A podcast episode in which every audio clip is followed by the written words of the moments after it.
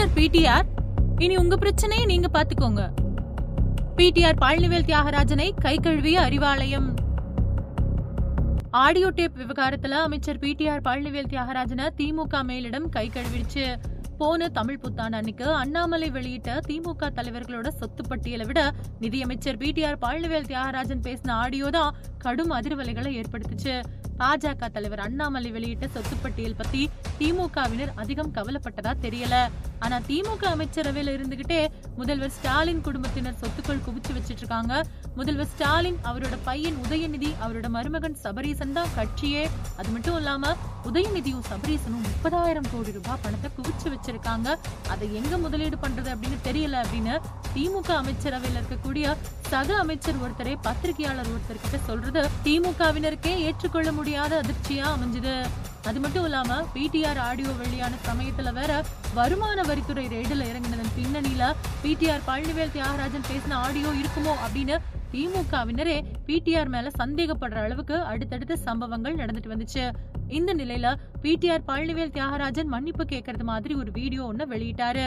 அந்த வீடியோவுல நான் கட்சிக்கு என்னைக்கும் உண்மையுள்ளவனா இருந்துட்டு வரேன். உதயநிதி கூட அமைச்சர் பதவியில அமர்த்தணும் அப்படின்னு நான் தான் முதல்ல சொன்னேன். அது மட்டும் இல்லாம சபரீசன் எனக்கு வழிகாட்டி அப்படின்னு முதல்வர் ஸ்டாலின் குடும்பத்தை சமாதானம் செய்யற அளவுக்கு பிடிஆர் வீடியோ ஒன்னு வெளியிட்டாரு. ஆனா அந்த வீடியோவில் இருக்கிற சமாதானத்தை திமுக மேலிடம் ஏற்கல அப்படிங்கறது மாதிரி தெரியுது. இப்போ திமுக அமைச்சரவையில கூட்டம் நடந்துட்டு இருக்கக்கூடிய நிலையில திமுக அமைச்சரவை கூட்டத்துல முதல் நாள் முதல்வர் ஸ்டாலின் நேர்ல போய் பிடிஆர் பழனிவேல் தியாகராஜனை தனியா சந்திச்சதும் திமுகவினர் மத்தியில பேசு பொருளா மாறுச்சு. இந்த நிலையில பிடிஆர் பழனிவேல் தியாகராஜன் பேசின ஆடியோ சம்பந்தமா அவரை கை கழுவி விட திமுக முடிவு பண்ணியிருக்கிறதா தெரியுது.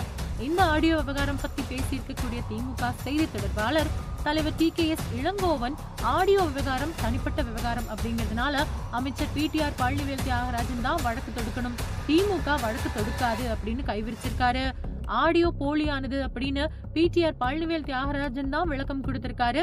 அது மட்டும் இல்லாம சட்ட ரீதியா நடவடிக்கை எடுக்கிறது தொடர்பா பிடிஆர் புகார் கொடுக்கணும் அப்படின்னு திமுக தரப்புல தெரிவிச்சதும் இப்போ முக்கியத்துவம் வாய்ந்ததா பார்க்கப்படுது. இந்த வார்த்தைகள் மூலமா டி கே எஸ் இளங்கோவன் இது பிடிஆரோட பிரச்சனை அவர் தான் பாத்துக்கணும் அப்படின்னு சொன்னதாவே பார்க்கப்படுது. இது நாள் வரைக்கும் பிடிஆர் பேசின பேச்சுக்கு திமுக மறுப்பு தெரிவிக்கவில்லை அப்படிங்கறதும் பிடிஆர் பழனிவேல் தியாகராஜன் அந்த ஆடியோவை போலி அப்படின்னு அவரே நிரூபிச்சுட்டு வரட்டும் அப்படின்னு சொன்னதும் பிடிஆர் மேல திமுக மேலிடம் நம்பிக்கை வைக்கல அப்படின்னே தெரியுது. அது மட்டும் இல்லாம அந்த ஆடியோவை இப்படி எப்படி போலியா தயாரிக்கலாம் அப்படின்னு பிடிஆரே சொன்னாரே தவிர அந்த ஆடியோ டேப் அரசு நிறுவனத்துக்கிட்டயோ இல்லனா தனியார் நிறுவனத்துக்கிட்டயோ கொடுத்து அதோட உண்மைத்தன்மையை நிரூபிக்க பிடிஆர் ஏன் முயற்சி பண்ணல அப்படிங்கிற கேள்வியும் எழுந்திருக்கு. அது மட்டும் இல்லாம பிடிஆர் பழனிவேல் தியாகராஜனை நீங்களே பாத்துக்கோங்க அப்படின்னு திமுக மேலிடம் கை கழுவுனதும் இப்போ பிடிஆர் தரப்ப அதிர்ச்சியில ஆழ்த்தியிருக்கு. இது காரணமா அமைச்சரவை மாற்றத்துல பிடிஆர் பழனிவேல் தியாகராஜன் கிட்ட இருந்து நிதித்துறை மாற்றப்படுமா அப்படிங்கிற கேள்வியும் எழுந்திருக்கு.